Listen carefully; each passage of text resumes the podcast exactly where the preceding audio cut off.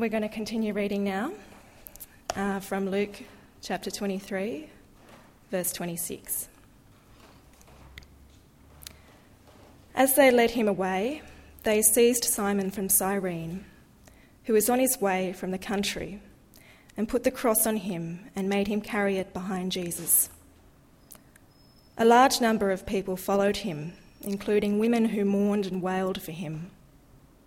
Jesus turned and said to them, Daughters of Jerusalem, do not weep for me. Weep for yourselves and for your children.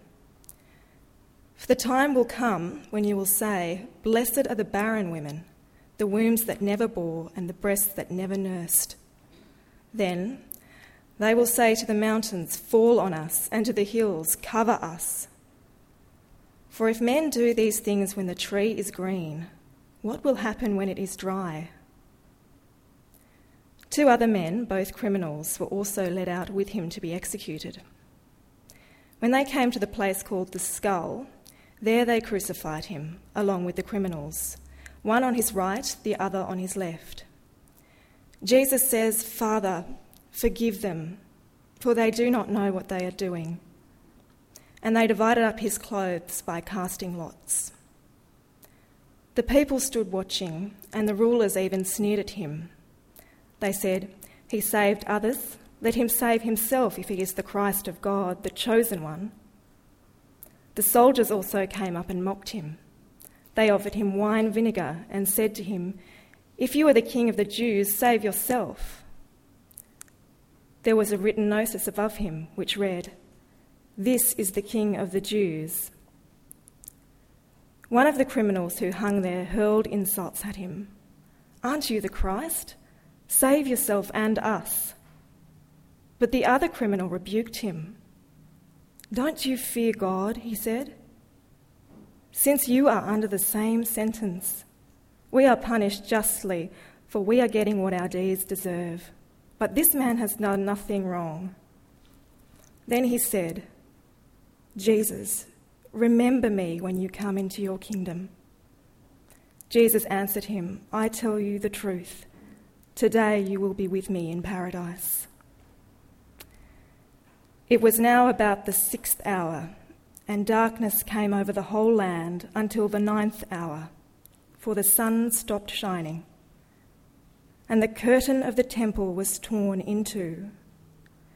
Jesus called out with a loud voice, Father, into your hands I commit my spirit. When he had said this, he breathed his last. The centurion, seeing what had happened, praised God and said, Surely this was a righteous man. When all the people who had gathered to witness this sight saw what took place, they beat their breasts and went away. But all those who knew him, including the women who had followed him from Galilee, stood at a distance, watching these things. This is the word of the Lord.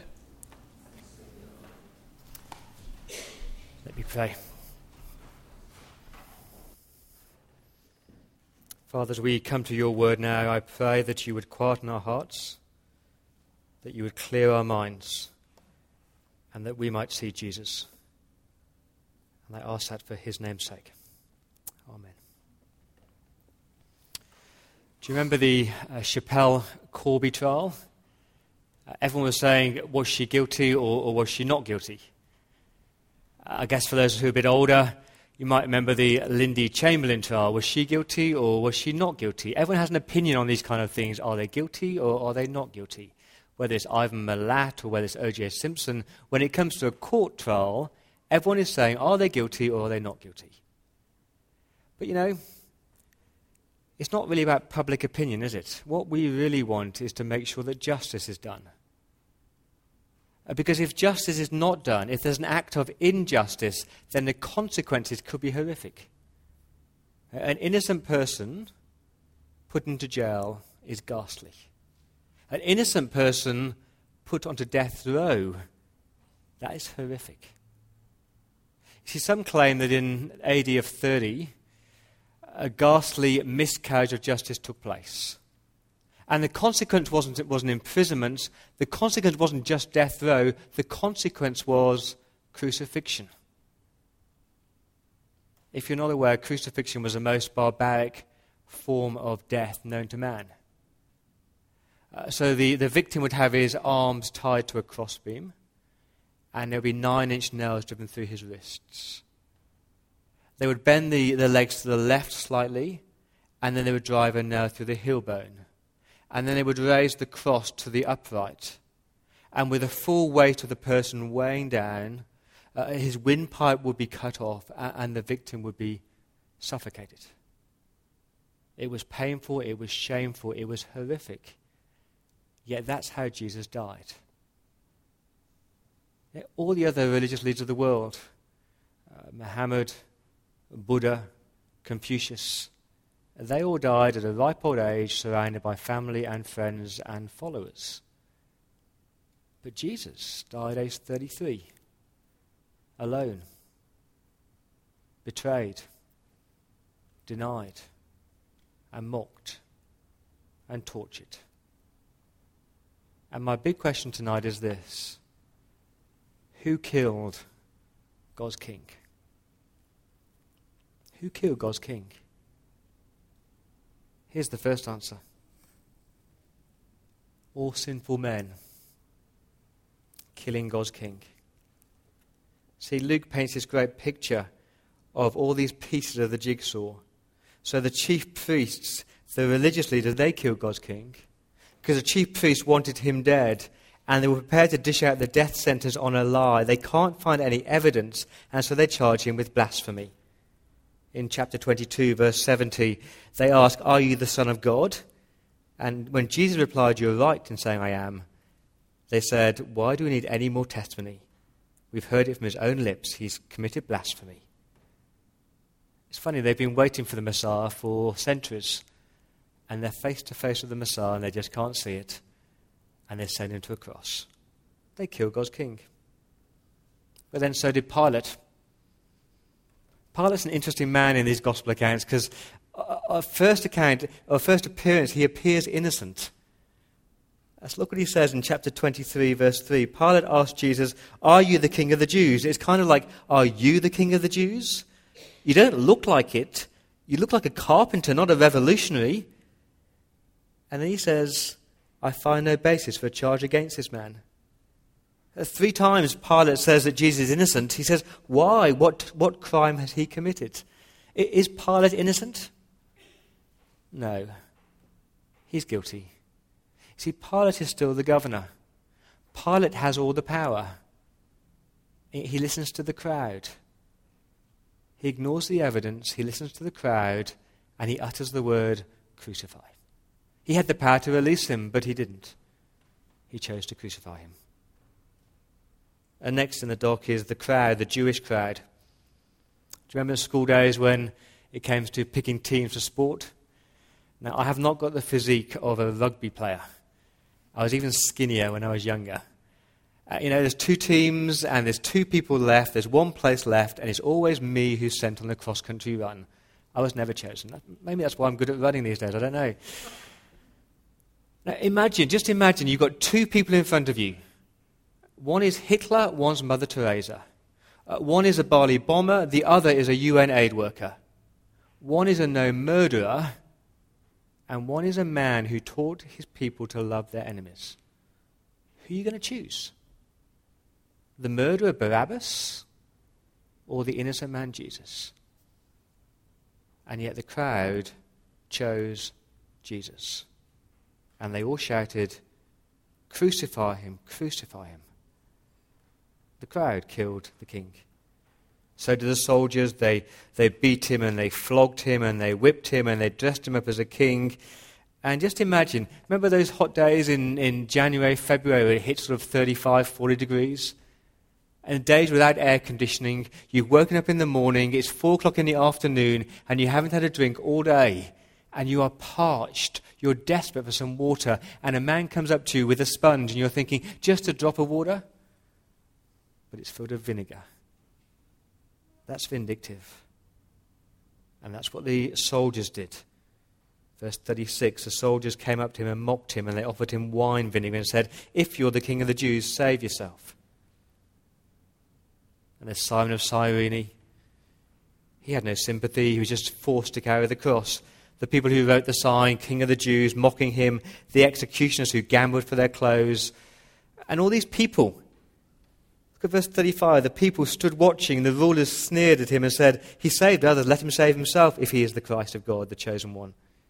They mock and they taunt and they sneer, just as predicted. But look at the taunt. If you are the Christ, come down from the cross. If you are the Christ, if you're the Son of God, what does that remind you of? Who else taunted Jesus like that? Right back at the beginning of his life. Remember Satan in the wilderness? If you're the Son of God, do this. Come on, deny this. See, right at the very last hour, he's still tempted to walk away. He's still being tempted and tried. Is he going to deny? Is he going to walk away? What about disciples? The men who'd given up three years of their life to follow Jesus. Peter's denied him. Judas betrayed him with a kiss. And none of the disciples are there at the cross. And do you get what Luke is painting here? all these people, the chief priests, the soldiers, Pilate, the crowd, the executioners, they're all involved in killing God's king. Who killed God's king? Everybody did. And friends, you did. And I did. Because if we'd been there, we'd have done exactly the same thing. Mocked, and taunted and sneered and jeered. Oh, I wouldn't do that, we say. Yes, we would. We actually do it every day. Every time we wake up and we say, you know, I'll live for me today and I'll ignore Jesus. Every time we're embarrassed by the cross of Jesus. Every time society mocks Jesus and laughs at Jesus and we refuse to speak out.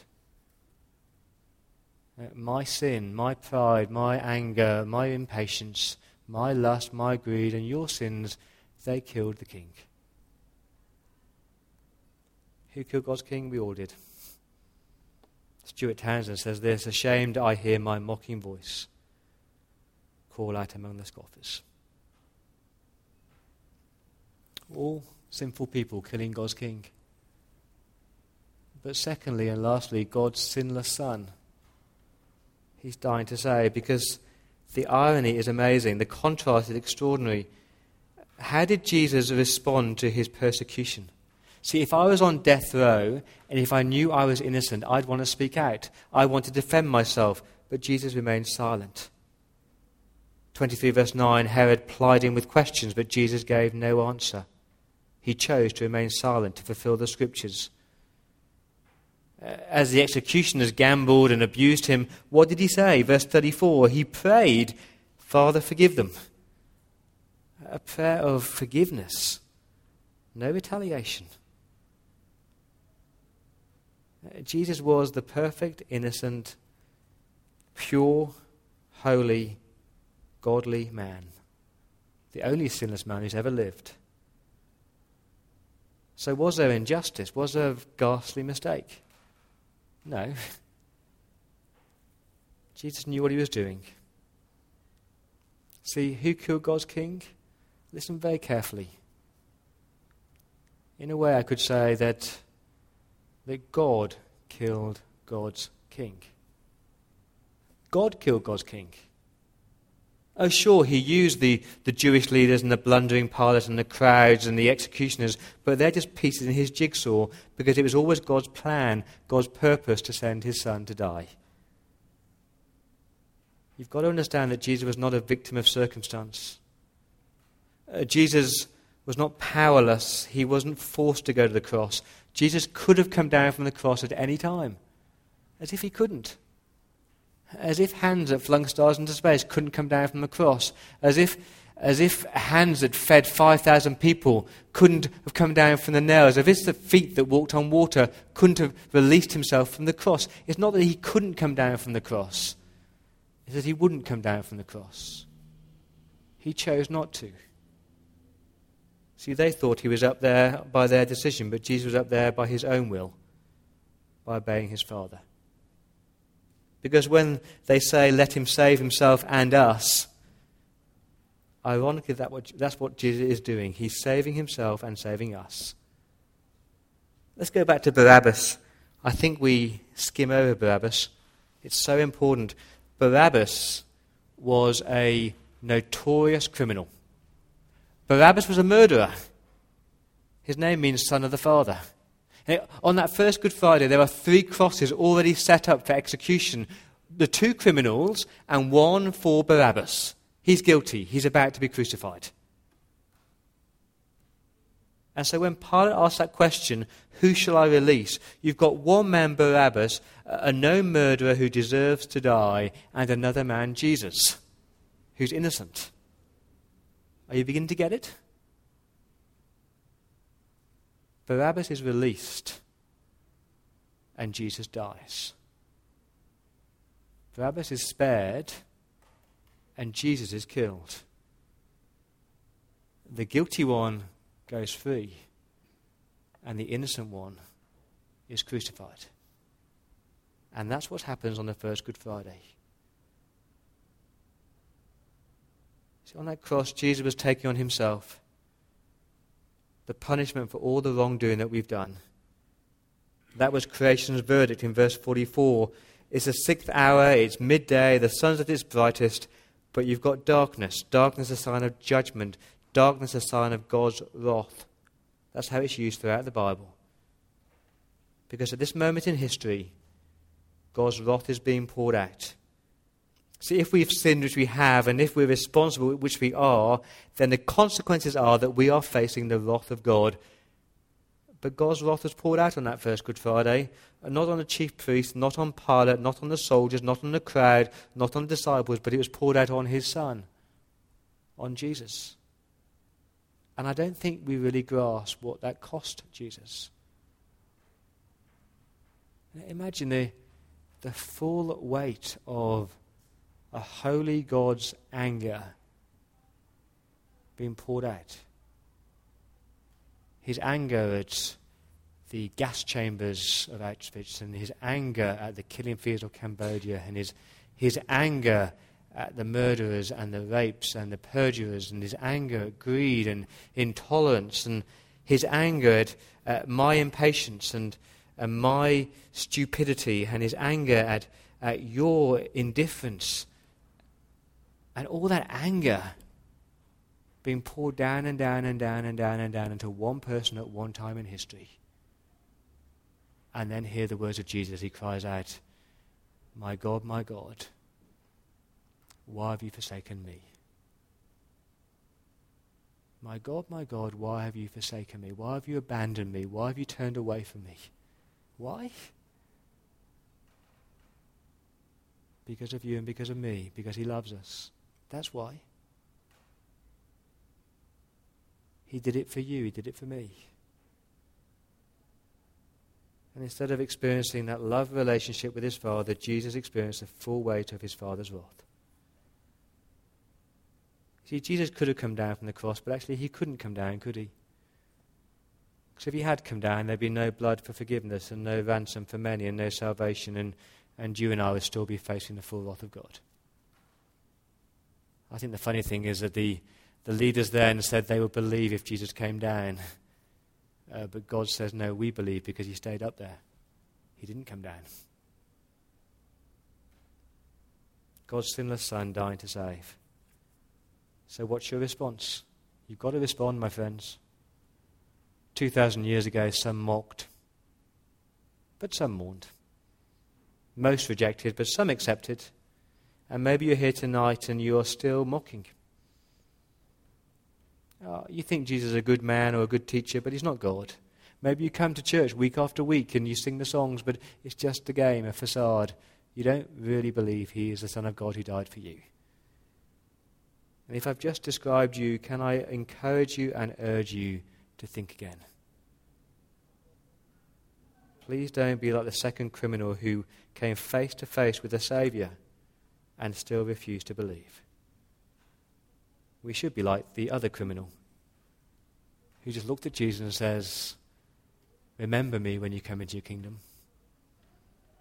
Jesus, I can do nothing. I'm helpless. But please remember me. And Jesus says those amazing words I tell you the truth. Today you'll be with me in paradise. Today is a, is a sad day. And it's right that we reflect with grief at the death of our Saviour. That we come humbly and we say, There's nothing I can do to earn your forgiveness. Just say the words, Thank you. But it's not just a sad day, is it? Do you think Barabbas went home sad that night? Do you think Barabbas went home and, and grieved that night? I'm guessing that Barabbas went home joyful and amazed because he just walked free. He deserved to die, but he had life. And I pray that this Good Friday you'd have that mixed emotions of joy and relief and gratitude as you reflect on the death of our Saviour. Let me pray.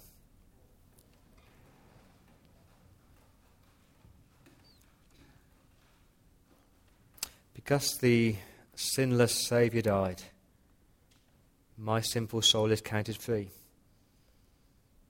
For God the just is satisfied to look on him and to pardon me.